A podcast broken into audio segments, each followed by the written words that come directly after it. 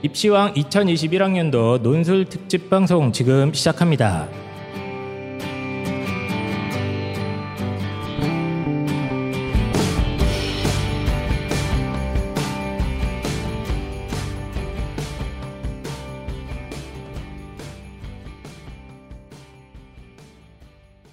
안녕하세요. 한희쌤입니다. 안녕하세요. 빵쌤입니다. 네, 오늘은 논술 특집 방송이고 특히 이제 시간은 처음 자연계 논술 네. 어, 진행을 하다가 보니까 이 소식을 들은 어, 펜타킬 선생님께 또 도망갔죠? 네, 도망갔어요. 아 자연계 논술이야? 나 갈게 이러더니 갑자기 부산을 갔습니다. 부산을. 예. 아. 멀리 도망가셨네요. 예, 네. 아주 멀리 도망가셨어요. 그래서 정말 신기한 게 자연계 논술 관련된 방송에서는 펜타킬 선생님의 목소리를 단 한 번도 찾아볼 수가 없습니다. 지금 저희가 7년째 아닙니까? 제 기억으로는 수학 관련된 방송조차도 한 번도 안 나오셨던 것 같아요. 예. 맞아. 숫자가 나오면 도망간다. 이 인간은. 아, 그래서 전설적인 얘기가 있습니다. 어, 펜타킬 선생님께서 수학 그 고등학교 때 2학년 때인가 1학년 때인가 정성을 다해서 수학 시험을 봤대요. 그랬더니 이제 몇 점 나왔지? 2점 나왔나? 이 점이요? 두개 틀렸 두 개를 맞췄나 그랬던 거 제가 기억합니다. 예. 확률적으로 하나만 쉽지 지금- 않은데. 하나만 점이요?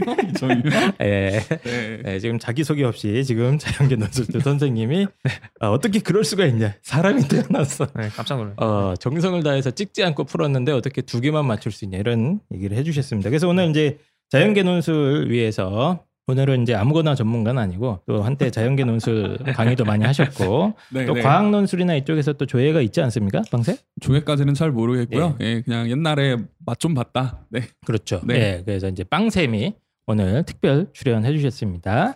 예, 빵쌤 뭐 오랜만이에요. 예. 그런가요? 네. 예, 오늘은 좀 꾸며 입고 왔네.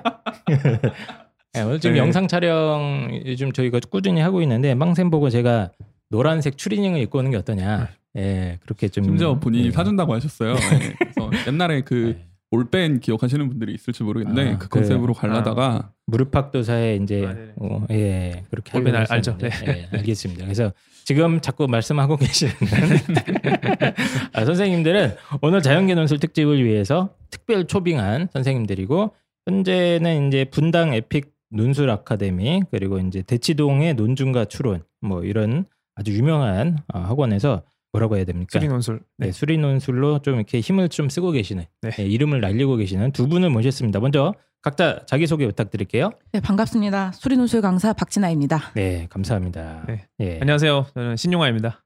네. 반갑습니다. 두 분 이름만 얘기하지 말고 좀 네. 네. 두 마디 이상 좀 해주세요. 네. 박진환 선생님. 예. 네, 안녕하세요. 어, 수리논술 강사 예, 박진아입니다. 좋습니다.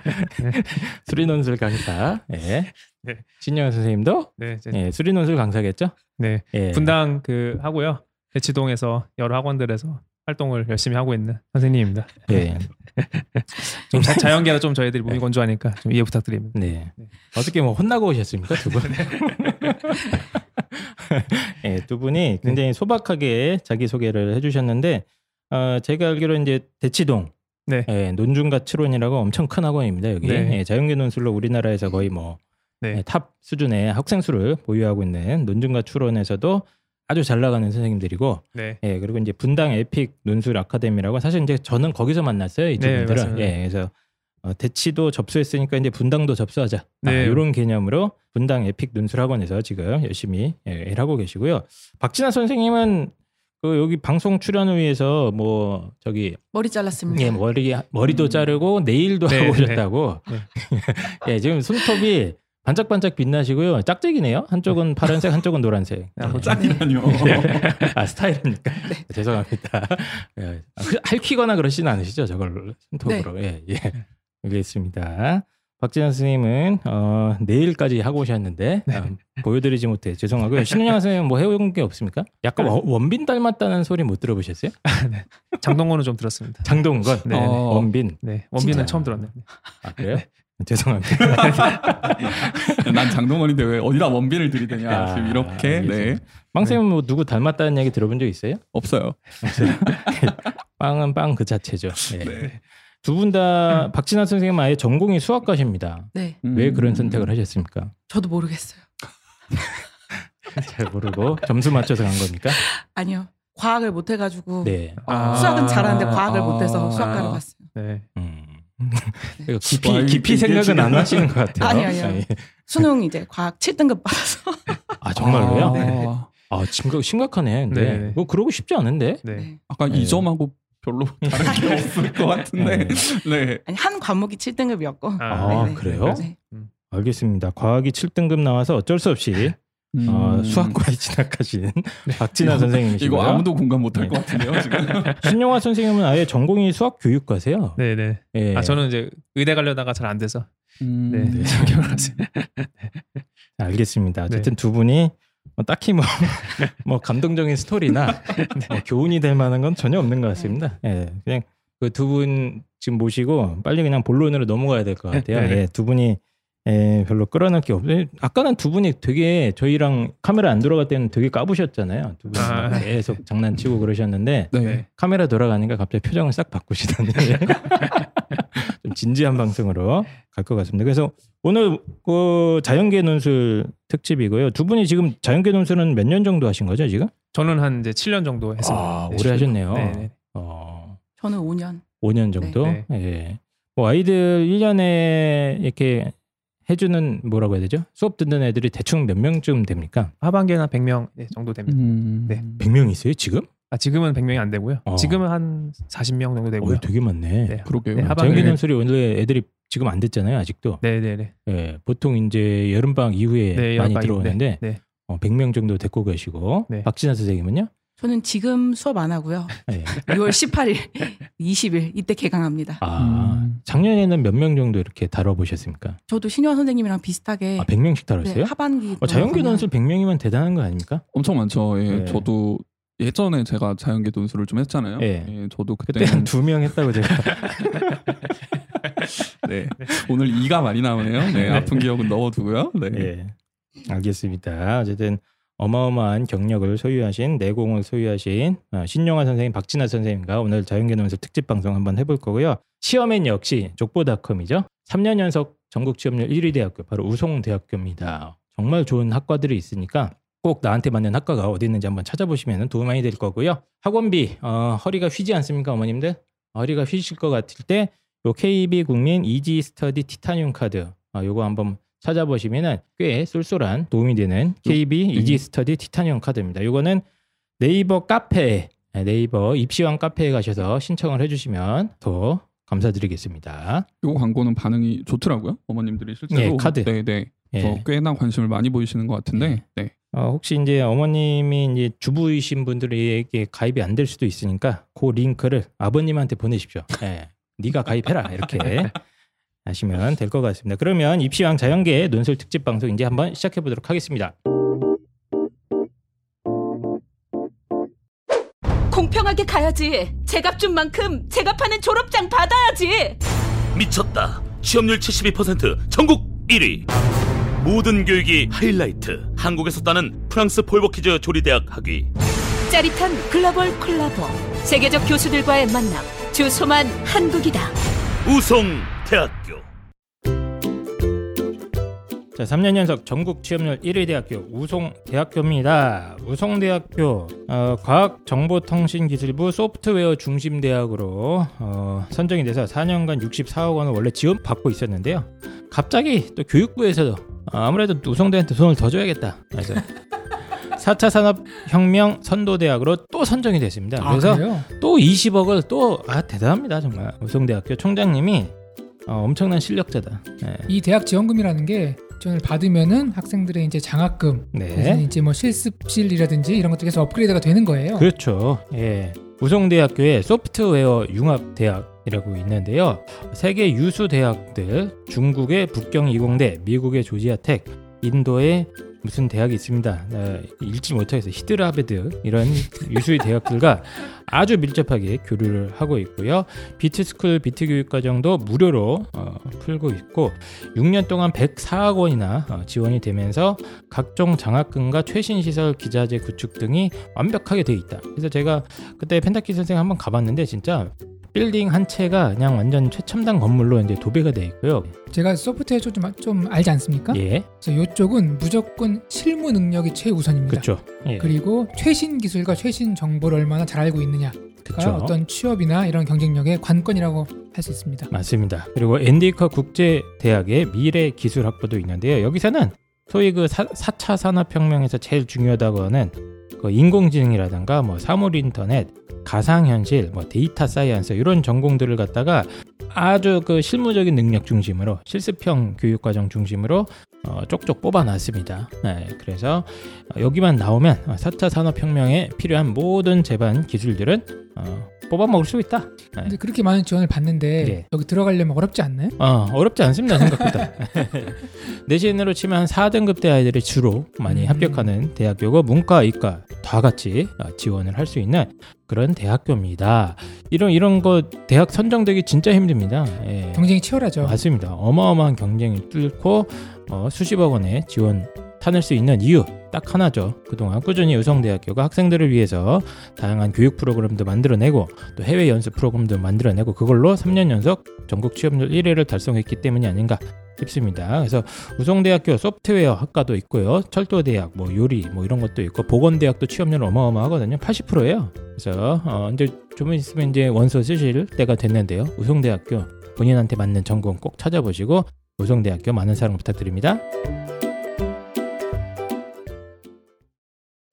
자, 논술이 어, 저는 사실 이제 뭐 내년에 폐지되지 않을까 하는 음. 이제 걱정도 살짝 있었는데 네. 폐지는 안 되는 분위기인 것 같아요. 네, 그냥 네. 가늘고 길게 가는, 가는 걸로 저희는 이제 가닥을 잡았습니다. 아 그래요? 네. 가늘고 길게. 그래서 작년까지 다른 거 할까 되게 모- 열심히 모색했는데 아 그래요? 아, 네, 이제 폐지될 것 같았어요. 아, 그게 약간 진짜 네. 생존의 위기였습니까? 그 논술 폐지 얘기 나왔을 때. 네, 네, 되게 얘기가 많았어요 저희도. 어, 참 뭐 준비하셨어요? 뭐 저희- 붕어, 붕어 빵 이런 거 준비하셨어요? 네, 네. 좀 카트도 좀 알아보고 네. 아까 얼마 나오는지 좀 계산해봤는데 아, 알겠습니다. 네. 그 지금 올해 자연계 논술은 지금 뭐 이렇게 좀 변화가 있습니까? 가장 큰 이슈가 사실 이제 수능이 교육 과정이 바뀌면서 네. 그 이제 기하 저희가 공간 도형과 벡터 이런 쪽에 다 빠지면서 네. 특히 수능에서 이제 아예 기하가 빠지면서 수원 미적 확통 이렇게 하면서 논술도 과연 이제 기하가 빠질지 안 빠질지 되게 이슈였는데 음. 논술은 좀 짜증나게 네, 네. 기하가 일부가 학교가 아 있는 학교가 있어요? 네, 네, 네. 네. 아니 이게 지금 2015 개정 교육 과정에서 이제 네. 얘기해 주신 것처럼 기하가 진로 선택 과목으로 이게 빠지지 않았습니까? 네, 맞습니다. 예. 그래서 이제 그게 자연계 논술에서 이게 기하를 넣느냐 마느냐가 이슈였군요. 네, 네. 큰 이슈였는데 어, 근데 어떻게 됐어요 지금? 네. 상위권 대학 이제 네. 연대, 성대, 이대는 이제 네. 기하를 넣겠다고 아, 이제 발표를 했고 연대, 성대, 이대. 네네. 네. 예. 그래서 여기 준비한 학생들은 기하를 공부하셔야 돼요. 네, 네. 아, 그래요? 그래서 좀 부담이 좀 아무래도 좀 될 것 같고요. 나머지 대학들은 넣습니까? 나머지 대학들은 이제 대부분 다 이제 포함하지 않겠다고 얘기했는데 네네네. 덕성여대하고 한양대 에리카, 네. 서울과학기술대학이 고등교육과정이라고 애매하게 사실 발표해가지고요. 이제 입학처에 사실 전화해봤어요. 그랬더니 아, 직접 다 전화해봤습니까? 네네, 해보니까 덕성여대랑 에리카는 기하를 내겠다라고 이 얘기를 아. 했어요. 네. 그런데 덕성여대가 낸대요? 네, 네, 그래서 덕성여대가 사실 이전에도 그 어, 이상하네요. 네, 기하 음. 벡터를 좀 자주 되게 내던 학교여서 음. 아. 아마 그런 출제 기조 때문에 아무 생각 없이 좀 낸다고 해- 교수님이 그거밖에 못 내는 거 아닙니까? 네, 그럴 수도 있어요. 제가 네, 네, 되게 네, 지금 덕성여대 교수님 방송 들으시면 깜짝 놀라세요. 네. 아, 그래서 되게 매에다가 음, 근데 제 생각에는 이게 예. 아직 그렇게 중요한 이슈라고 대학에서 인지를 좀 못해가지고 네네. 음. 반응이 좀 늦는 것 같아요. 그러니까 아. 적성여대랑 뭐 에리카 그리고 과기대는 이제 추후 발표하겠다라고 하긴. 했는데 이 학교들이 아직 이게 얼마나 이제 중요한 이슈인지 인지를 하고 다시 한번 재발표하지 않을까. 아. 네, 그래서 아. 이제 네. 입학처가 요즘 좀 바쁘잖아요. 맞아요. 네네. 네, 네. 바쁘고 좀 정신이 정신이 없어서 음, 이런 것까지 신경을 못쓸 네, 수도 좀 있겠다. 디테일한 네네. 부분에서. 야. 실제 음. 가능성이 있는 거지 네. 음, 변형될 것 같아요. 그래서 오. 나중에 원서 쓰는 시점에 네. 그때 다시 한번 학생분들이 확인해 네, 봐야겠네요. 그게 좋을 예. 것 같아요. 음. 알겠습니다. 그러니까 일례로 세종대 같은 경우는 처음에 이제 내겠다고 했다가 네. 안 내겠다고 말을 바꿨거든요. 나중에. 아, 그래요? 아. 근데 아마 거의 그럴 것 같아요. 나머지 어. 대학. 네, 네. 어쩌면 알겠습니다. 대학들이 지금 애들이 기하 공부를 안 한다는 걸 모르고 있을지도 네, 네, 네. 모르겠다 그런 네. 생각이 좀 들거든요. 아, 네. 교육 과정이 바뀐 걸 미처 파악을 못했다. 아니 아니요 교육과정 바뀌었지만 네. 애들이 설마 기하를 안 하고 오겠어? 뭐 이런 아. 생각을 할지도 몰라요. 예. 네, 네. 그래서 약간 그런, 네. 음, 그렇구나. 알겠습니다. 어쨌든 올해 자연계 논술에서 첫 번째 이슈가 되는 게 지금 기하를 출제하느냐 마느냐. 네, 네. 네. 이것만 갖고도 아이들 입장에서는 엄청난 부담이잖아요. 네, 사실 네. 그렇죠. 네. 기하가 실제 좀 어렵습니까? 저는 아직 구경을 못 해봐갖고 그 정도입니까? 그러니까 좀 잘하는 학생들 중에서 본인이 좀 기하가 예. 이제 수능에 안 들어가다 보니까 안 한 학생들이 많잖아요. 네. 그러니까 사실 수학적 사고력은 괜찮은데 네. 애들이 기하를 부담스러워해가지고 구구단보다 어렵습니까? 네 어, 지금 욕하시는 줄 알았어요. 지금 또 주먹을 살짝 주신 것 네. 같아요. 1초 delay 있었어요. 예. 어디까지 얘기했는지 까먹었어요. 어쨌든 엄청 어려운 부분인데 기하가 그 정도로 아이들이 부담스러워하는데 이게 지금 연대 성대 이대는 확정. 네. 네, 연대 성대 이대는 확정이고 네. 요건 굉장히 큰 변수겠습니다. 그러면 네, 네. 준비된 친구랑 지금 네네. 반대 그래서 친구랑 학생들이 좀 라인을 좀 갈아타는 애들이 있어요. 아. 예를 들면 성대를 쓰고 싶은데 이제 음. 좀 다른 네. 피해서 도망가는 네네. 친구들도 네. 있군요. 네, 네. 네. 어쨌든 이거는 약간의 변동사항이 있기 때문에 끝까지 한번 어, 체크를 하셔야 될 것 같고요. 네. 또 변동사항이 뭐가 있죠? 뭐 크게 변동 없었던 것 같은데. 네, 네, 특별한 변화 없었는데 이제 네. 의학 계열에서 부산대랑 이화여대가 이제 올해부터 선발을 안 하게 됐습니다. 아 의대 논술. 네, 네, 네. 논술로 선발을 안 한다. 네. 네. 의대 논술에서 부산대 네. 그리고 이화여대. 이화여대가 없앴네요. 네. 네. 예, 없앴고 어 뭐 큰 이슈는 아닙니다만 어쨌든 의대 논술을 준비하는 친구들한테는 대학 두 개 빠지면 네, 조금 그래도 크거든요. 민감한 이슈죠. 예, 예, 의- 의학 예. 계열 친구들한테는 사실 맞습니다. 예. 인원이 한 명이 그래서- 아쉬운데 지금. 아 본인이 본인이 의대 준비하셨다고. 네. 아, 아, 아, 네. 아, 그렇구나. 네. 예, 알겠습니다. 약간 한 맺힌 신용화 선생님의 네. 아, 얘기셨고요. 어제 의대 논술 폐지된 거랑 네. 또 나머지 뭐 세세한 건 이제 나중에 좀 다루겠습니다만 네, 네. 전체적인 지금 선발 인원이 어느 정도 되죠? 네, 현재 전체 논술 전형 선발 인원이 1,501명이고요. 네. 그 중에서 자연계가 6,432명을 선발합니다. 오. 어, 이렇게 많았습니까? 네, 네. 6대 4가도 아니고 거의 6.5대 3.5네요. 네, 어. 조금 자연계로 계속 쏠리고 있습니다 인원. 저도 논술 음. 변동 인원을 계속 체크는 하고 있었는데 이렇게 네. 보면은 대학들이 논술 줄일 때 네. 문과를 많이 빼더라고요. 네, 네, 제 네, 체감상. 네, 네. 어, 근데 이제 이게 쌓이고 쌓이고 쌓여서 음. 자연 계열이 거의 6,400명, 만 네, 명 네. 중에 6,400 정도로 됐다. 네. 아, 알겠습니다. 논술 선발 인원이 뭐 나중에 살펴보겠지만 그래도 작년에 비하면 많이 줄진 않았죠. 네, 자연계는 거의 거의 비슷하게 네, 하고 거의 있습니다. 비슷한 계속. 것 같고 네. 재작년에 조금 줄었던 기억이 좀 네, 한번. 조금, 예. 네. 그러나 올해는 작년에 비하면 크게 변동은 없는 네. 뭐 그런 상황인 것 같습니다. 네. 그래서 그 지금 코로나 때문에 지금 이거 논술 일정이나 이런 것도 좀 뭐 이상하지 않나요? 막 왕창 바뀌거나 그러진 않습니까? 네. 좀 변동 있어요. 예. 논술 어, 일정도 사실 바뀌었죠? 수능이랑 같이 움직여서 네. 네 네네. 좀 근데 설명- 수능은 움직였는데 논술은 이제 안 움직인 학교들도 있고. 아 그래요? 네. 음. 그러니까 수능이 2주 미뤄졌는데 연대는 안 미뤄졌어요. 뭐야 이거? 네, 네, 어, 네. 그러면 잠깐만 뭐, 무슨 연대는 수능 전에 봅니까 그럼? 그러니까 네. 원래 수능 전에 보는 아, 학교인데 예, 예, 예. 이제 수능이 2주 밀려서 뭐 시립대나 홍대, 뭐 성신여대 다들 2주 같이 밀렸거든요. 네, 네. 근데 연대는 그냥 원래 보던 음. 날에 보겠다. 음. 뭐지? 작년이랑 똑같습니다. 배짱이죠. 네.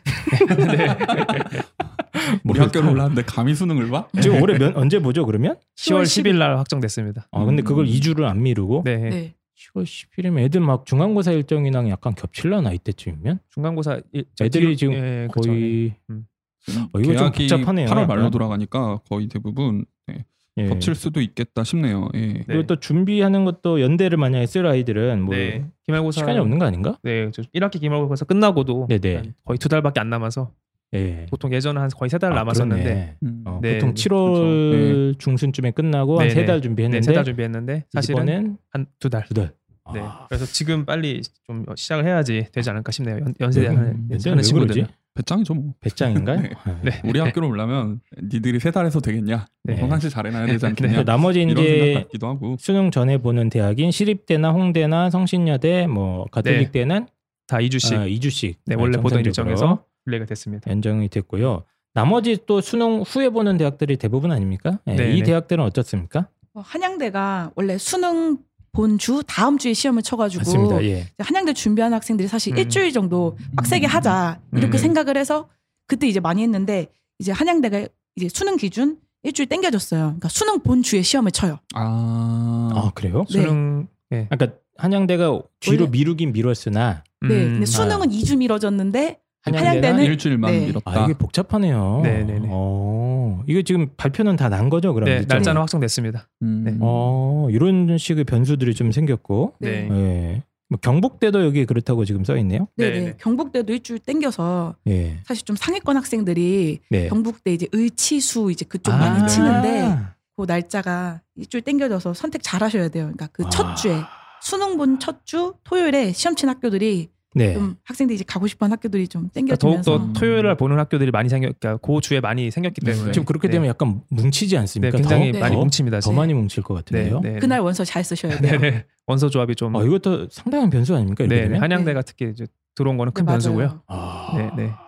원서 쓸 때 한 장 한 장을 네. 되게 고민 많이 오래 해야 될 것 같습니다. 특히 또 이런 대학들이 있습니까? 이제 음, 한양대 에리카는 네, 네. 되게 특이하게 보통 수능 주에 시험 쳤거든요. 네. 근데 얘는 일주일 미뤄졌어요. 그러니까 일주일 어. 미뤄지고 요일도 이제 월요일로 바뀌어가지고 12월 14일. 네. 음.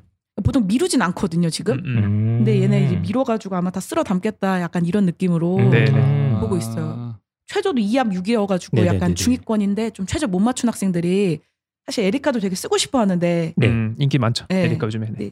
다른 시험이랑 겹쳐서 많이 못 썼는데 네. 이제는 안 겹쳐요. 아. 단독 월요일 네. 시험입니다. 준비도 일주일 네. 정도 준비할 네, 시간 시간이 더 생기고 네. 네, 음. 이런 이제 변수도 생겼고 또 네, 또 아주대가 예. 이제 원래 인하대랑 같이 수능 그- 마지막에 보잖아요. 네, 매주 두 학교. 같이 네. 보다가 아주대가 일주일 당겨졌습니다. 어. 어, 네, 그럼 그러면 인하대만 맨 뒤에 봅니까? 네. 네. 올해 인하대 아주 폭발할 걸로 예상하고 있습니다. 인하대가 지금 일정 12월 19일이네요. 네, 네, 네, 네. 12월 19일 네. 그리고 아주대는 12월 13일 뭐 이렇게 등등등 해가지고요. 어, 이게 지금 수능이 2주 미뤄지면서 네, 원래 논술을 실제 원서 쓸 때 뭐 무슨 뭐 기하를 출제하고 뭐 이런 것도 물론 중요하겠지만 음, 날짜가 한 절반이거든요. 네, 굉장히 중요합니다, 사실은. 네. 네. 맞아요. 날짜 맞추다가 이게 머리가 아픈데 음, 이거 굉장히 좀 다시 생각을 해봐야겠네요. 네. 또 올해 예. 또 원서 쓰는 게 쉽지 않을 것 같습니다. 예. 그래서 요 이- 일정 관련해 가지고 혹시 이런 거 뭐 일정 변동된 거 이렇게 정리된 자료 있으세요? 네, 네, 네. 저희 카페 좀 저희 좀 주세요. 네, 알겠습니다. 네, 드리겠습니다. 네. 이렇게 뻔뻔하게 구걸을 하세요.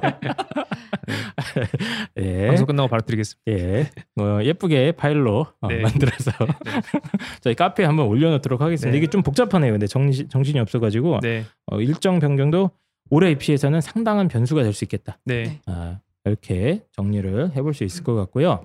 자, 그럼 이제 눈술 전형 올해 이제 변동상 한번 쭉 한번 살펴봤는데 이번에는 이제 뭐부터 얘기를 할까요? 네. 이 논술 예. 유형 한번 좀 말씀. 논술 유형, 자연계 연습. 네. 뭐 그냥 수학 문제 푸는 거 아니에요? 과학 보는 학교들이 일부 있죠. 네. 네. 언어 그래요? 논술 치는 학교도 있어요. 아 그래요? 네. 음, 아, 좀 정리를 한번 해주시죠 그럼. 예. 네. 펜타 엄마 이번 달 학원비만 100만 원 남았네. 이거 웃잖아. 학원비 깎을 수 있는 방법이 없나? 학원비를 위해 태어난 카드 KB 국민카드 Easy Study 티타늄 카드입니다. Easy Study 티타늄 카드 오직 학원비를 위해 태어난 카드다 이렇게 어, 쉽게 설명을 드릴 수 있을 것 같은데요. 학원 강의를 듣거나 온라인 강의를 들을 때 이 Easy Study 티타늄 카드로 결제를 하면 어, 3%에서 5% 정도 무조건 할인이 들어갑니다. 전월 이용 실적에 따라서 할인 한도가 어, 정해져 있는데 최대 다 합치면 7만 원까지 또 할인이 가능한 역대급 할인율을 보여주는 카드다 이렇게 이해하시면 될 것 같은데요. 이 보통 보면 뭐 카드 뭐 만들려고 보면은 전월 이용 실적이 뭐 해갖고 복잡하지 않습니까? 예, 예. 그게 제가 안 그래도 지난달에 카드 이것저것 알아보느라고 제일 짜증난 게 이건데요. 전월 실적. 예, 예. 뭐 통신비 좀 할인 좀 받으려 그랬더니 통신비는 빼고 전월 실적을 채우려. 그 이거 만원 할인 받으려고 50만 원을 써야 돼요. 말도 안 되는 거야. 어, 근데 이거는 제가 이 카드를 이 카드가 진짜 기가 막힌 게 학원비를 할인 받는 데 있어서 학원비가 전월 실적이 포함이 됩니다. 아, 이게 기가 막힌 겁니다. 맞습니다. 네. 학원 업종은 3%의 청구 할인이 들어가고요. 온라인 강의는 5% 네. 청구 할인이 들어갑니다. 뭐 메가스터디, 디지털 대성, 공단기, 영단기, 해커스 학원 등등 온갖 온라인 강의가 5%나 어, 청구 할인이 되는 그런 카드고요. 제가 이게 쭉 계산을 뽑아봤는데 한 달 전월 실적 한도가 150만 원만 넘어가면 어, 최대 7만 원까지. 어 대단합니다 이거. 매월 7만 원이면 1년이면 거의 100만 원 아닙니까? 확실한 거는 전월 실적에 학원비가 포함되기 때문에 맞습니다. 우리 학- 학원 다니는데 나는 카드로 결제한다. 네. 그러면 이 무조건 이 카드를 갖고 있으면 이득입니다. 무조건 네, 이득입니다. 무조건. 네. 심지어 아이들이 뭐 서점 가서 책도 사고 문제집도 사고 교재도 사고 하는데 서점 문구 할인도 5%. 그것도 5% 할인됩니다.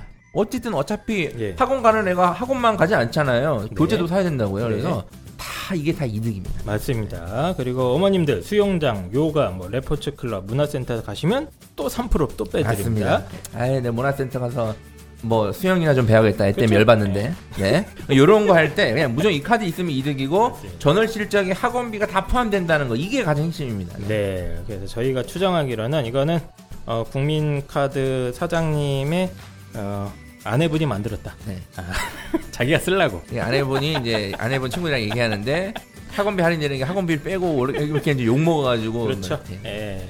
어, 이거 어디서 신청하느냐면 네이버 입시한 카페 있지 않습니까? 네. 네. 이버 입시한 카페에 들어가셔가지고 원클릭으로 한 번에 신청하시면은 무조건 이득이다. 네, 참고로 이거 카드가 출시된 지가 얼마 안 됐습니다. 신상 네, 카드이기 네, 때문에 예, 예. 학원비를 카드로 결제하신 분들은 그냥 하나 만들어 놓으시면 맞습니다. KB 국민카드 이지 스터디 티타늄 카드 많은 사랑 부탁드리고요. 자세한 내용은 네이버 입시한 카페에 참조해 주세요. 일단은 이제 수학이랑 과학을 같이 보는 학교들이 있고요. 네. 네. 그러니까 과학에도 이제 물화생지가 있잖아요. 근데 이제 또 물화생 만 되는 학교가 있고 물화생지가 되는 학교가 있어서 지구과학은 보통 과학으로 잘 안 쳐줘서 네, 거의 안 보는데 또 물화생지 연세대입니다 역시 네, 연세대 음. 늘 나올로 이제 지구과까지 연세는 보고요 대신 이제 주의할 게 연세대는 올해부터 바뀐 게 과학 네. 논술이 과별 지정이 생겨서요 네. 아, 네, 이제 그거 좀 주의하셔야 됩니다 그동안은 연대가 선택 그래서- 아니었었나요? 네, 네, 그냥 물화생 중에 하나 자기가 이제 고르는 건데 이제 과별 지정으로 바뀌어서 음. 이제 예를 들어서 치예 같은 경우는 화학하고 생명만 가능합니다. 그래서 네. 물리랑 물리 안 지구가. 응시는 불가합니다. 아, 그래도 음. 화학하고 생명에선 고를 수 있나요? 네, 그 네, 네. 그런 식으로 아. 그러니까 이거 굉장히 주의하셔야 되고요. 그다음에 이제 물화생은 건국대, 경희대, 성균관대, 연세대 미래 캠퍼스 의예, 연세대 음. 미래 캠퍼스의 공대나 자연계는 이제 수리 논술만 보고요. 의예만 따로 과학 논술을 본다는 거 주의해 주시고 음. 중앙대가 있습니다. 그래서 이 학교들은 물화생 중에 택할 수 있는데 네. 또 건국대만 또 여기서 과별 지정이 있으니까 주의하셔야 됩니다. 음, 네. 그래서 보통 이제 자연계 논술을 하면 아이들이 수학 만 이렇게 생각하는 경우 처음에 접할 땐 그러는데 이제 네. 보통 여기서 일단 나가 떨어진 애들이 반쯤 됩니다. 네 맞습니다. 네, 네.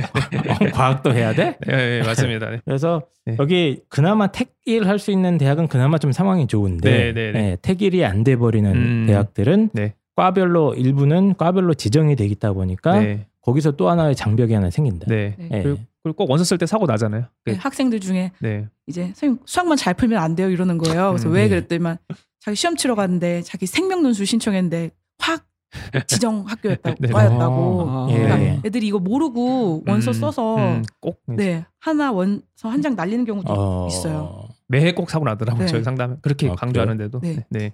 그 애들이 문제 아닙니까?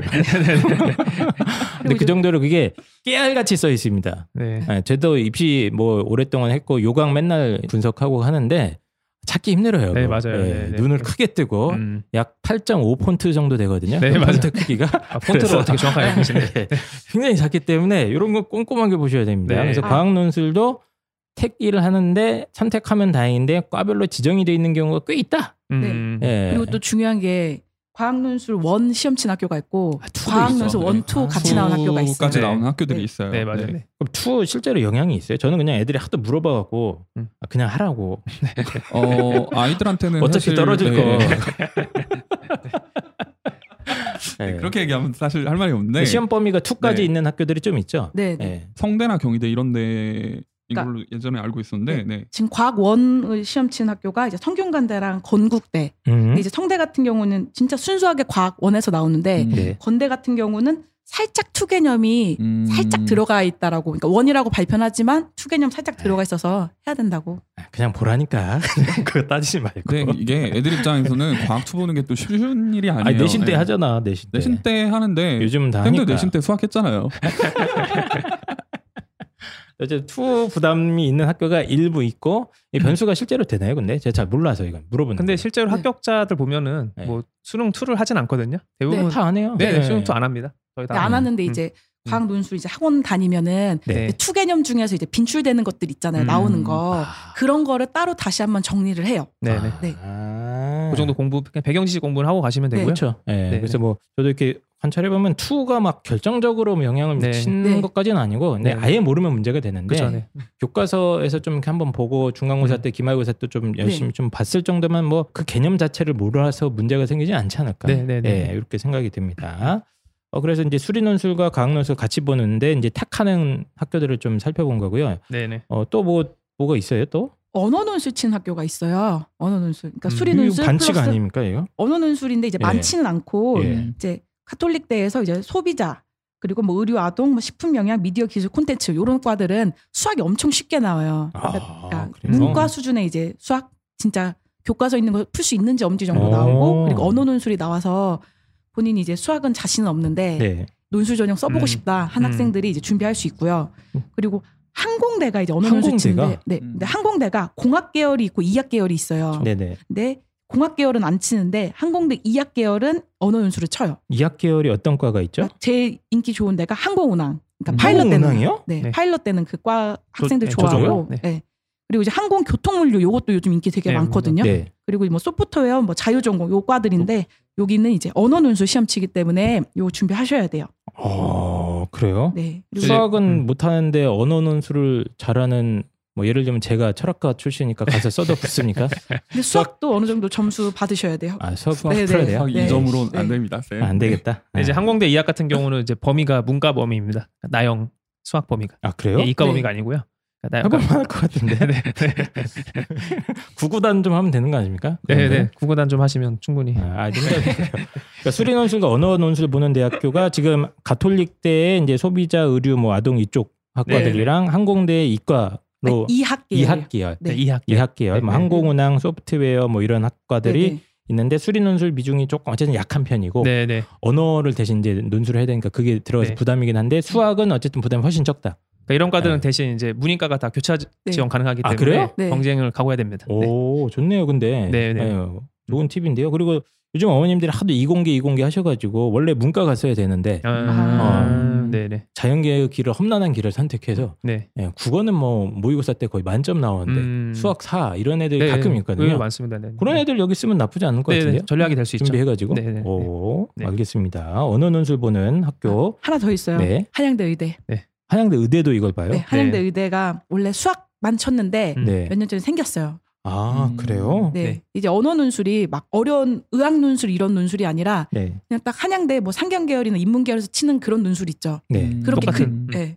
그런 논술이 하나가 나와요. 어, 선수 인문 논술. 네. 네. 인문 논술을 해서 뭐 글 읽고 네, 뭐 맞습니다. 네, 맞아요. 자기 쓰는 거. 생각을 이렇게 표현하는 그런 형태의 논술이 의대에도 하나 있는데 한양대 의대다. 네. 네. 아 근데 이제 주의하셔야 될 게 착각하시는 그 친구들이 있는데 이제 그렇다고 수학을 포기하고 여기서 언어 논술에 올인하고 아, 그런. 생각을 하는 친구들이 있더라고요. 어, 지금 나 그렇게 생각하고 있었는데. 네, 절대로 그렇게 해서 못 붙습니다. 아, 수학이 그래요? 거의 대부분 좌우하고요. 아 그래요? 네, 언어는 약간 교양 정도로 생각하셔야 음. 되지. 네. 안 되겠네요, 어머님들.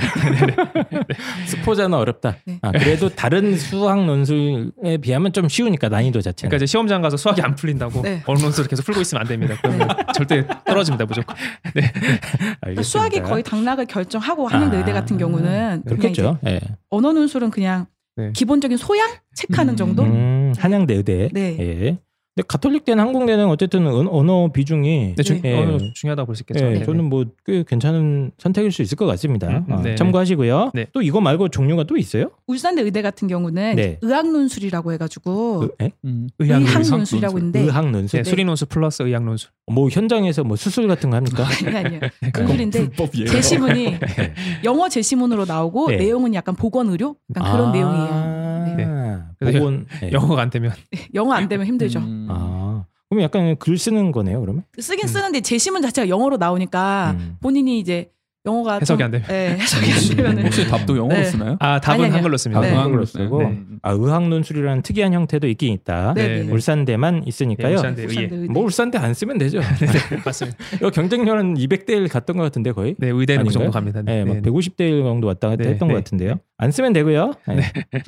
네. 또 있어요? 그리고 이제 서울여대는 통합과학 논술이라고 해서 네. 수리 논술 수학 시험이 아니에요. 음. 유일하게 수학 안 해요. 네, 수학이 없습니다. 뭐예요? 수학 안 치고 네, 과학 통합과. 시험 쳐요. 서울여대가요? 네, 네, 네. 서울여대 수리 논술을 원래 치지 않았어요? 아니요, 원래 안 쳤습니다. 네. 아, 원래 안 쳤습니까? 네, 네, 계속? 통합과 과학만 네, 계속 봅니까? 고집하고요. 통합과학이라는 거는 그럼 범위가 네, 그러니까 이제 고1, 고2 그 정도 생각하시면 될것 아, 같아요. 그 정도 수준에서 네, 네. 고1이랑 물화생인지? 수능 범위 네. 정도 아, 생각. 대신 선택은 안 되겠네요. 네 네 네. 뭐 그냥 이렇게- 생명, 화학 섞여서 나오는 것 네, 같던데. 골고루 나와서. 아, 네. 생명 화학 중심으로. 네 네 네. 아, 통합 과학 논술만 보는 학교도 있네요. 네, 서울여대. 서울여대 혼자 남았습니다. 어, 네. 알겠습니다. 그래서 지금 쭉 얘기해 주신 거는 이제 과학이 섞여 있거나 뭐 이런 대학들 쭉 한번 훑어 주신 건데 아이들이 제가 이렇게 상담 오랫동안 해 봤는데 네. 과학 논술을 아주 부담스러워합니다. 아, 네 맞습니다. 네. 네. 수리 논술만 보는데도 알려주세요. 네. 다 그거 쓸 거거든요. 네. 지금. 저희가 방금 말한 학교 제외한 나머지 대학들은 다 수리 논술이라고 아? 생각하시면 돼요. 네네네. 방금 말씀드린 대학. 네. 지금 말, 얘기 나온 대학이 과학 논술이 섞여 있거나 뭐 과학 논한 대학들입니다. 건대, 경희대, 성대, 연대, 뭐 중대 뭐 이런 데들은 과학 논술이 섞여 있는데 별로 없네요 생각보다. 네네네. 근데 상위권 약간 원하는 학생들은 과학 논술 이제 피해서 가려면은 좀 선택권이 많이 줄어들어요. 네네, 아무래도. 그렇겠네요. 근데 연대, 성대, 뭐 경희대, 건대 다 있기 때문에 중앙대까지 네. 상위권 학생이라면 그래도 과학 논술 끼고 가는 예. 게 예. 훨씬 낫죠. 어. 서강대, 한양대 정도가 아닐까 싶네요. 네. 네, 안 네. 보는 대학 상위권에서. 알겠습니다. 자, 그래서 수리 논술만 보는 학교가 일단 더 많긴 하죠. 아, 숫자적으로 네, 많고 뭐 예, 대신 이제 네. 최상위권 대학, 뭐 상위권 뭐 중대 이상급 쓰려면 조금 과학 논술 당연히 깔고 가는 게 맞다. 네. 네네. 예, 그렇게 해가지고 정리할 수 있을 것 같아요. 그래서 이 논술 같은 경우가 이제 아이들이 준비는 사실 제일 많이 해요. 네. 그래서 입시 원서 장수 있지 않습니까? 네. 아, 장수도 보면 논술이 가장 많습니다. 네, 네, 예, 네. 가장 많고 지금 자연계 논술 선발 인원도 많고 그래서 엄청 많잖아요. 네. 예, 굉장히 많은데 항상 고민할 때 이 논술 과학 논술 뭐 하는 것부터 애들이 굉장히 좀 음. 난감해 네, 하더라고요. 맞습니다. 그래서 요거 갖다가 제가 이제 항상 궁금했던 게 정말 수리 논술, 과학 논술 같이 보잖아요. 네. 이 과학 논술이 영향력이 음. 알기 쉽게 얘기해 주세요. 어느 정도입니까? 그러니까 학교마다 점수 100점 만점으로 했을 때 6대 4인 학교가 있고 아, 뭐 7대 그래요? 3인 학교가 있고 이제 비율이 있어요. 네. 과학 논술 몇 점, 수리 논술 몇 점. 네. 거기서 이제 과학을 남들만큼은 써야죠. 음. 네. 그러니까 전달이 준비를 네. 안 돼. 무슨 얘기예요? 그냥 남들만큼 쓴다. 그러니까 막 뛰어나게 잘할 네. 필요는 없는데 그러니까 결정적으로 어떤 당락은 수리 논술이 결정은 하더라도 네. 과학을 너무 못 해버리면 떨어지는 거예요. 그러니까 비율이 일단 7대 3이나 6대 4 정도다. 네네. 수학이 일단 많긴 많네요. 네. 그렇죠. 많긴 많고 남들만큼은 써야 된다. 네. 그러니까 예전 같은 경우는 예전에 막 2013학년도 연세대 같은 경우는 네. 너무 수학이 너무 어려워서 연세대는 과학도 어렵고 수학도 맞아요. 어렵거든요. 맞아요. 그렇죠. 네. 그러니까 수학이 너무 어렵다 보니까 애들 다 과학 안 풀고 아무도 안 풀고 수학에 네. 막 올인해서 두 문제 풀고 음. 합격하는 사례들이 있었는데 예전에 이- 네, 네. 되게 옛날 얘기고요. 네. 네. 요즘에는 수학 문제들이 연세대 그렇게 그렇게 많이 어렵게 나오지 않아서요. 아? 뭐 예를 들어 중앙대나 건국대 같은 경우도 이런 경우도 이제 경희대 특히 이제 이런 경우들은 수학이 막 너무 어려- 옛날처럼 어렵지 않기 때문에 네. 과학 논술이 그만큼 중요해진 거죠. 오히려 반대로. 네. 아, 수학 문제 난이도가 네, 떨어지니까 떨어지기 오히려. 네. 과학 논술 중요성이 일단 올라가긴 했다. 네. 예전에 비하면 네, 상대적으로 많이 올라갔습니다. 네. 네. 그 수리 논술 같은 경우에는 그 학생들 평균이 계속 올라가고 있잖아요. 네, 아무래도. 쉬워지면서. 예. 네, 네. 혹시 과학 논술 같은 경우에는 그 점수 평균이 어떻게 되는지 혹시 예, 두분 알고 학교에서 계시는지? 발표를 할때 네. 합친 점수를 발표를 네. 해요. 아, 따로 분리를 안 하니까 과학 저희도. 따로 과학 그럼 논술 나오지 네, 알수 없어요. 총점으로 네. 발표를 해가지고 문제 난이도는 과학 논술은 어때요? 수학 논술은 확실히 예전에 비하면 쉽다, 네, 네, 쉬워졌다, 뭐 이런 얘기가 대세거든요. 과학 네. 논술은 어떻습니까? 과학 논술도 예전에 비해는 조금 쉬워진 것 같아요. 그러니까 조금 예전에 쉬워졌다. 근데 워낙 어려웠어요. 네, 사실 근데 참고로 아까 과학 7등급이라고 하지 아, 않았어요? 한 과목이 한 과목 한 과목이 뭡니까? 어떤? 화학이요. 아, 화학. 네. 아, 화학 빼고는 잘했다. 아 네. 그런 것도 아닌데 어쨌든 그건 아닌데. 근데 어쨌든 예전에 비하면 확실히 쉬워진 건 맞다. 네. 예, 네. 제가 2010년도 초반에 이제 그 수리 논술하고 과학 논술 좀 했었는데 예, 과학 논술 같은 경우 확실히 쉬워진 것 같아요. 네, 네, 네. 음. 그래서 요즘에는 저희도 말려요. 그러니까 과학 준비 안 하고 음. 수학만 뭐 올인해서 붙겠다고 이렇게 네. 하는 음. 친구들은 가끔 아, 말립니다. 그렇구나. 가급적. 과학 논술을 네. 치는 학교들은 네, 어쨌든 네. 6대 4나 7대 3 비율인데 그러니까 수학 자체도 그 정도인데. 수학을 뛰어나게 잘하는 게 그렇게 이제 메리트가 네. 없어져서 그렇죠. 예전보다는 네. 예. 과학 논술도 좀 준비하셔야 돼요. 안 아. 써봤던 거라서 그냥 내 과탐 하던 거 그대로 가서 한다라고 네. 하면은 애들이 시간 분배조차도 못해요. 그럼 그래서 제가 어머님들한테 항상 얘기를 하거든요. 네. 그럼 어머님들은 항상 이렇게 물어봅니다. 어떻게 준비합니까? 과학 논술 어떻게 준비합니까? 학원이 없어요. 네. 아, 과학 논술 예. 학원 있고요. 네. 대치동에 많은데. 대치동밖에 없잖아요. 어머 네. 예를 들어 저 네. 이제 좀 지역에 사시거나 네, 네, 이런 네. 어머님들은 대치동까지 와야 됩니까? 이렇게 네. 질문하시거든요. 일단 학교에서 다 문제를 발표를 하잖아요. 네네. 그 문제를 보고 본인이 직접 답안을 써봐야 돼요. 그러니까 음. 이과 애들 특징이 글을 잘 못 써가지고 좀 약간 단답형으로 대답하는 네, 경우들이 그런 있어요. 좀 약간 예. 네, 저 학생이 자기 이제 예전에 경희대 시험 치고 와가지고 뭐 생명 논술 10분 만에 다 쓰고 나머지 다 수학에 썼다는 거예요. 그래서 제가 학생한테 말을 못 했는데 아 떨어졌구나 싶더라고요. 그거를 10분 안에 쓸 수 있는 분량이 그쵸, 아닌데 맞아요. 음. 걔는 이제 단답형으로 그냥 너무 간단하게 쓴 거예요. 어떤 천재 천재 아닙니까 천재? 아니 아니 이런 식이에요.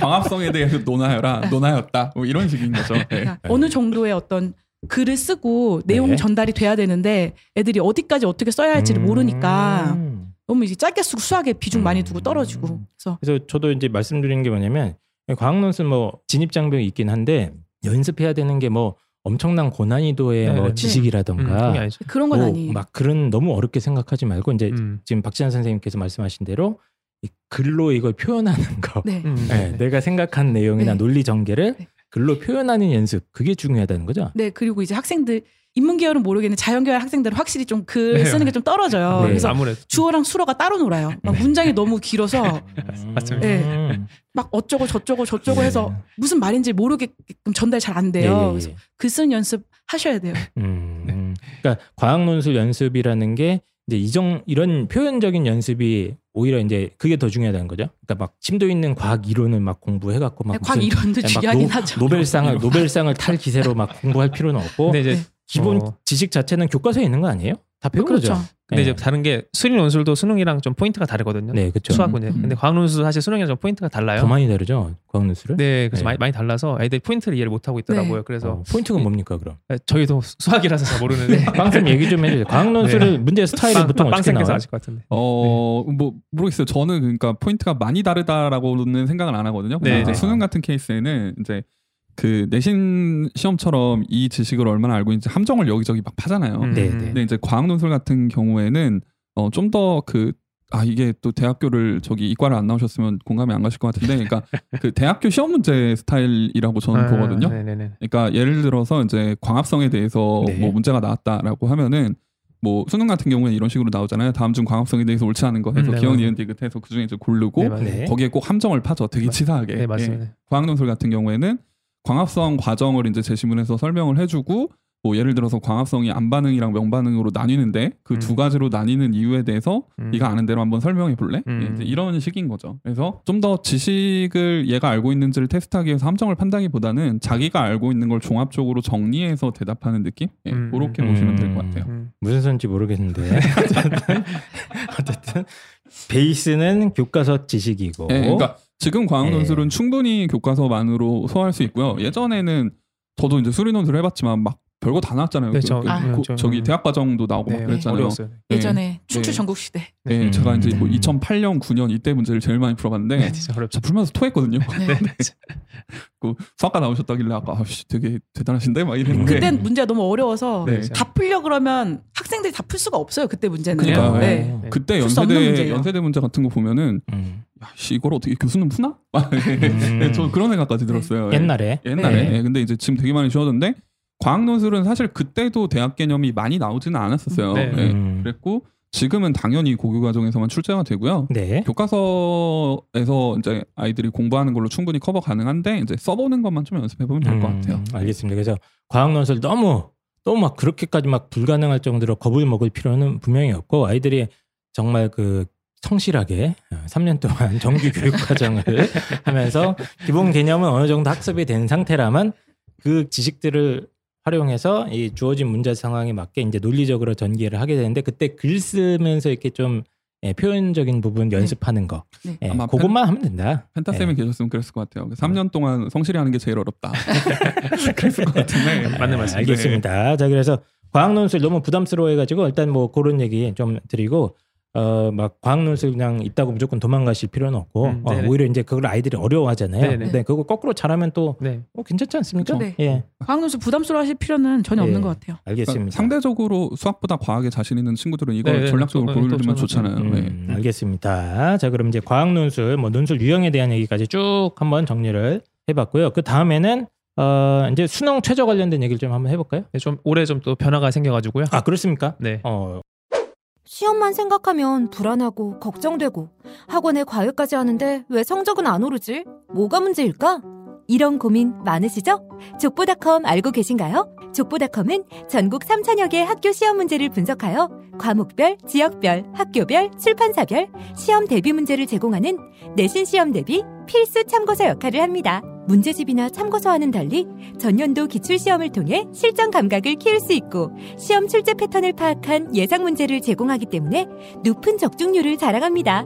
공부 좀 한다는 친구들 사이에서는 이미 유명하죠. 기출 문제뿐만 아니라 기초를 다지는 요점 정리부터 우리 학교 예상 문제까지 제공한다니 족보닷컴이 성적 향상에 분명히 도움이 되겠네요. 좀 더 효과적으로 알차게 시험 준비를 원한다면 족보닷컴을 이용해 보세요. 시험에는 역시 족보닷컴이 답이다. 자, 중간고사 기간이 다가왔습니다. 지금 많은 학교들이 중간고사를 보고 있는데요. 지금 가장 필요한 게 뭡니까? 족보닷컴 사이트입니다. 맞습니다. 족보닷컴. 제가 알기로는 그 홍프로님이 족보닷컴 아예 VIP 매니아. 고객이 예, 네, 전문가, 오늘도 많이 이용했습니다. 헤비 사용자. 네. 맞습니다. 어, 시험 때가 다가오면 전국에 있는 모든 어, 선생님들, 특히 학원 선생님도 마찬가지지만 학교 선생님들도 족보닷컴을 이용한다고 제가 알고 있습니다. 왜냐하면 정말 다양한 컨텐츠들이 체계적으로 잘 정리가 되어 있기 때문인데요. 음, 저희가 어, 여러 번 말씀드렸지만 그냥 단순히 어, 시험 문제만 쌓아놓은 게 아니다. 예, 시험 문제만 쌓아놓은 게 아니고 개념 완성이라고 해가지고 각 어, 과목별로 개념별로 주제별로 완벽하게 총정리가 되어 있고요. 서술형 문제, 아, 이게 어- 제일 어려워하는 거 아니겠습니까? 서술형 문제, 예, 이런 것도 어, 전국에 있는 학교 기출 문제를 다 뒤져가지고 어, 잔뜩 쌓아놨습니다. 서술형 문제, 뭐 최다 빈출 문제, 최다 오답 문제 해가지고 고난이도 문제, 학교별 예상 문제 등등등등을 아, 원클릭으로 손쉽게 클릭하면 어, 검색할 수 있게 이런 아주 체계적인 어, 시스템을 갖춰놨고요. 오늘 소개해드릴 부분은 특히 이제 영어입니다. 영어. 영어 이 보니까 요즘 부교재 많이 쓰지 않습니까? 고등학교는 교과서 플러스 부교재가 네. 시험 범위의 거의 기본 세팅이죠. 맞습니다. 예, 그래서 부교재 중에 보통 이제 EBS 음. 예, 교재 많이 쓰고 뭐 학평을 막 이렇게 변형해서 내기도 하고 네, 예, 그래서 모의고사 교과서, 부교재, 모의고사. 요 이제 맞습니다. 요 세 가지를 어, 주로 많이 쓰는데 족보닷컴에 가시면 뭐 수프링이라고 해가지고 EBS 변형 문제나 학평 변형 문제도 총정리가 돼 있다. 예, 완벽하게 대비가 되고 있습니다. 이게 제가 오늘도 이용하고 왔는데요. 범위에 있는 기출 문제와 예상 문제를 뽑을 수가 있어요. 특히 이 예상 문제가 아주 요긴합니다. 아 그래요? 네, 공부를 하고 나서 불안하잖아요. 음. 내가 공부를 잘했는지 못했는지. 네네. 그래서 그 해당의 역대 기출 문제, 예상 문제를 풀어보면은 어느 정도 그 범위에서 문제로 나올 수 있는 거는 충분히 다 풀어낼 수 있다. 아 알겠습니다. 역시 전문적으로 쓰시는 분이 나오니까 전문적이네요. 맞습니다. 그래서 EBS 교재나 뭐 학평 변형 문제도 어디서 대비하느냐?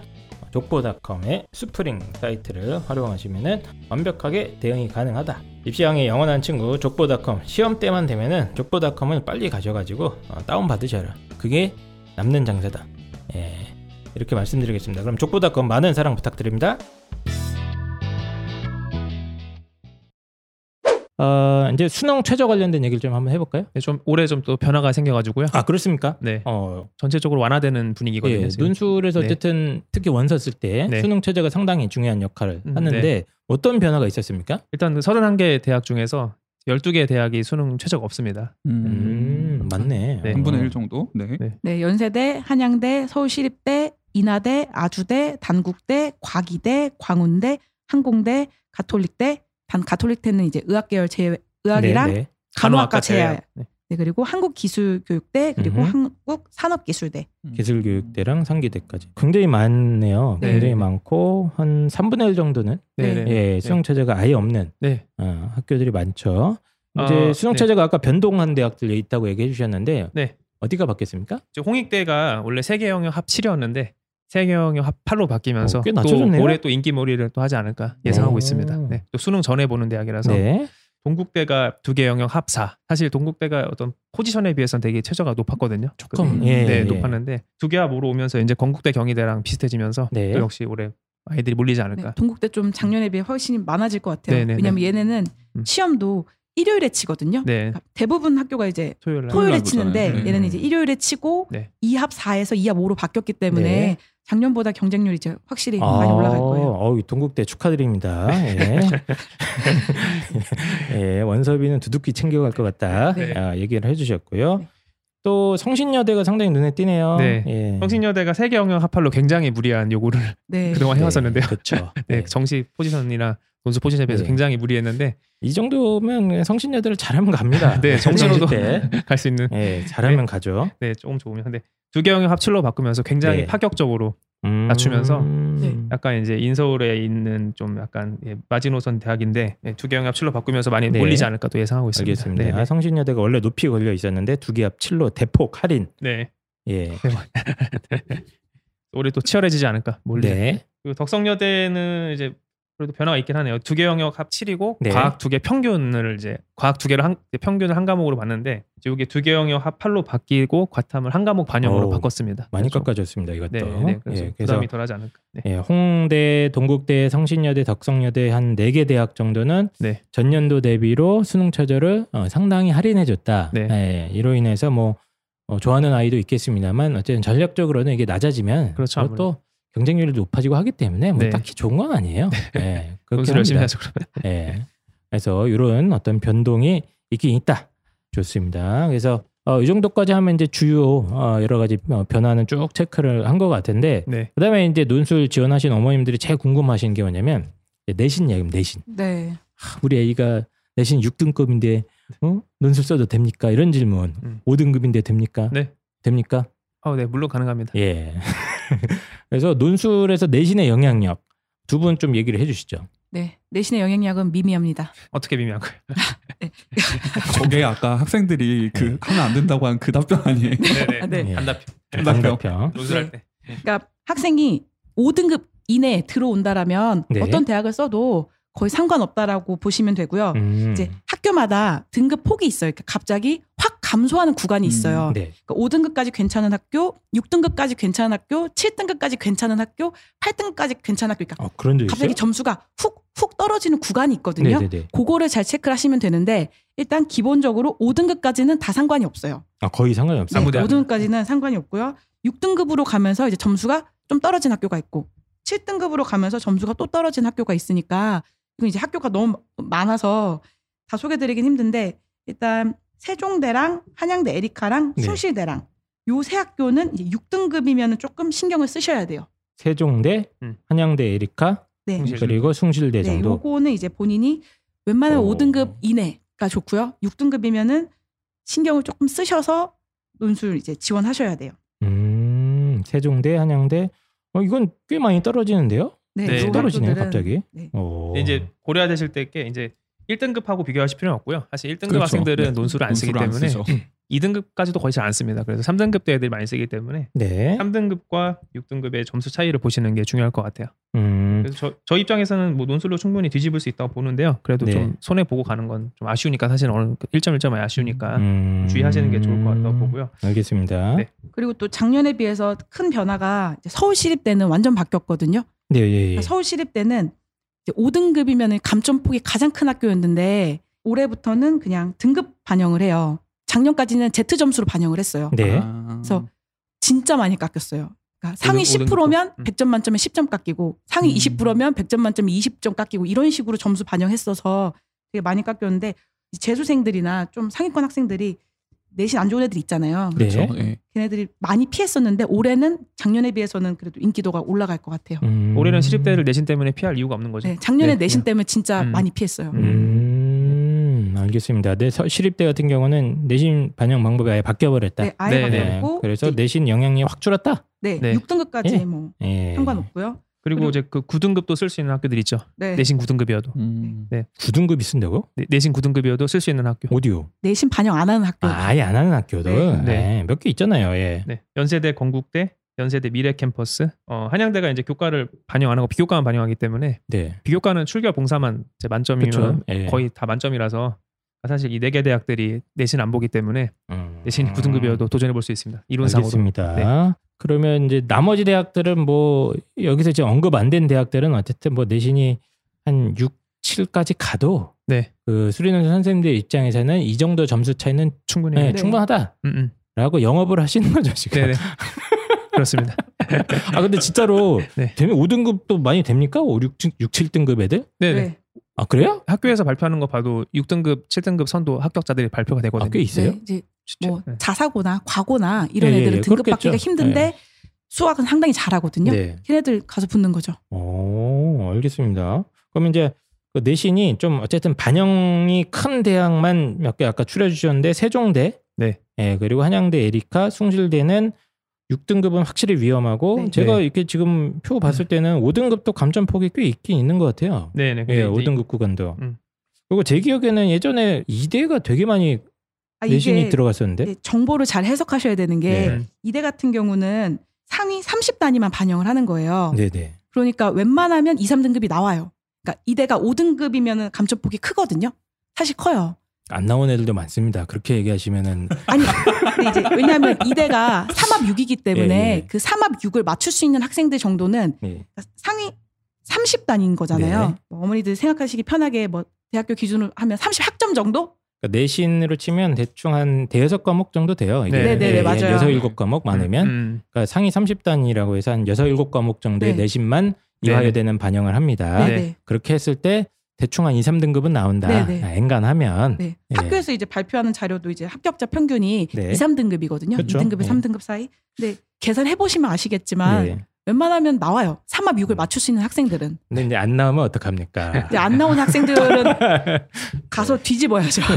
예, 그래서 이대는 확실히 한 4등급 구간만 가도 깎이긴 깎이는 네. 것 같아요. 많이 깎여서 2대 5등급이면 위험해요. 아, 위험하다고 네. 봅니다, 저도. 예. 그래 서 이대는 어쨌든 내신 반영 계산을 정확하게 해야 되는 네. 네. 30단위 그런 정확하게 대학. 계산하시고. 예, 네. 제 기억하고 아주 예전에는 한 3년 전에 홍대가 많이 봤거든요. 내신 음, 바뀌었나요, 네. 이제? 이제는 안 본다 보시면 됩니다. 아, 그래요? 네네. 왜냐하면 국영수 교과별 상위 세 과목만 반영하고요. 오, 네. 완전히 바뀌었네요. 네, 완전히 바뀌었습니다. 올해부터. 그리고 내신 올해부터요? 반, 네네. 네. 내신 작년까지는 반영 내신 반영 비율도 10%로 바뀌었습니다. 오, 90%에 완전히 바뀌었네. 그러니까 40%에서 10%로 줄었고. 홍대 사실상 거의 그 내신으로 뽑는 거 아닌가 이런 생각도 네. 했거든요. 네, 저는 네, 네, 네. 내신이랑 수능 최저가 예, 네. 뽑나 싶었는데 완전히 바뀌었네요. 네 그리고 그뭐 6등급까지는 거의 감점이 아예 없, 없는 그 정도입니다. 음, 없기 때문에 아, 홍익 때는 거의 뭐 8, 9등급 아니면. 써도 아무 관계 없습니다. 아, 홍대는 원래 한, 네. 한 3년 전에는 진짜 내신 그쵸. 많이 네. 봤거든요. 네, 많이 봤어요. 네. 예, 근데 이제 완전히 없어졌다. 네. 예, 이렇게 정리하면 될 것 같은데 그러면 뭐 딱히 내신이 진짜 아까 처음 말씀드린 대로 5등급, 6등급이어도 막 이렇게 꺼릴 만한 대학이 많진 않네요. 네, 이제는 네. 거의 없다고 보시면. 손에 네. 꼽을 정도입니다. 네. 예. 요거 지금 제가 표 보고 있거든요. 네. 요거 표 올려도 됩니까? 저희 아, 네. 카페. 네, 네, 네. 예. 당연히 올리시면 됩니다. 예, 내신 계산한 표가 있으니까 네, 네. 이거 저 이제 아, 이 사람들 말이 의심스럽다. 그런 청취자분들은 네. 네이버 입시왕 카페에 가셔서 직접 네. 눈으로 확인을 하세요. 네. 예, 각 등급 구간별로 계산이 다 돼 있기 때문에 네. 저도 지금 쭉 봤는데 확실히 예년에 비하면 내신의 영향력은 뭐 거의 거의 없는 것 같네요. 네, 네. 예, 알겠습니다. 그럼 내신 얘기 아, 뭐 끝내볼까요?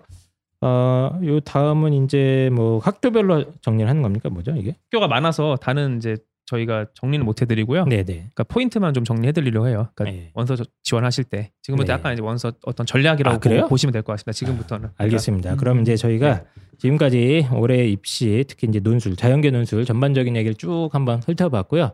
아, 대학별 네네. 그리고 또 논술 전략 어, 네. 진짜 깊이 있는 얘기 잠깐 쉬었다가 돌아오도록 하겠습니다.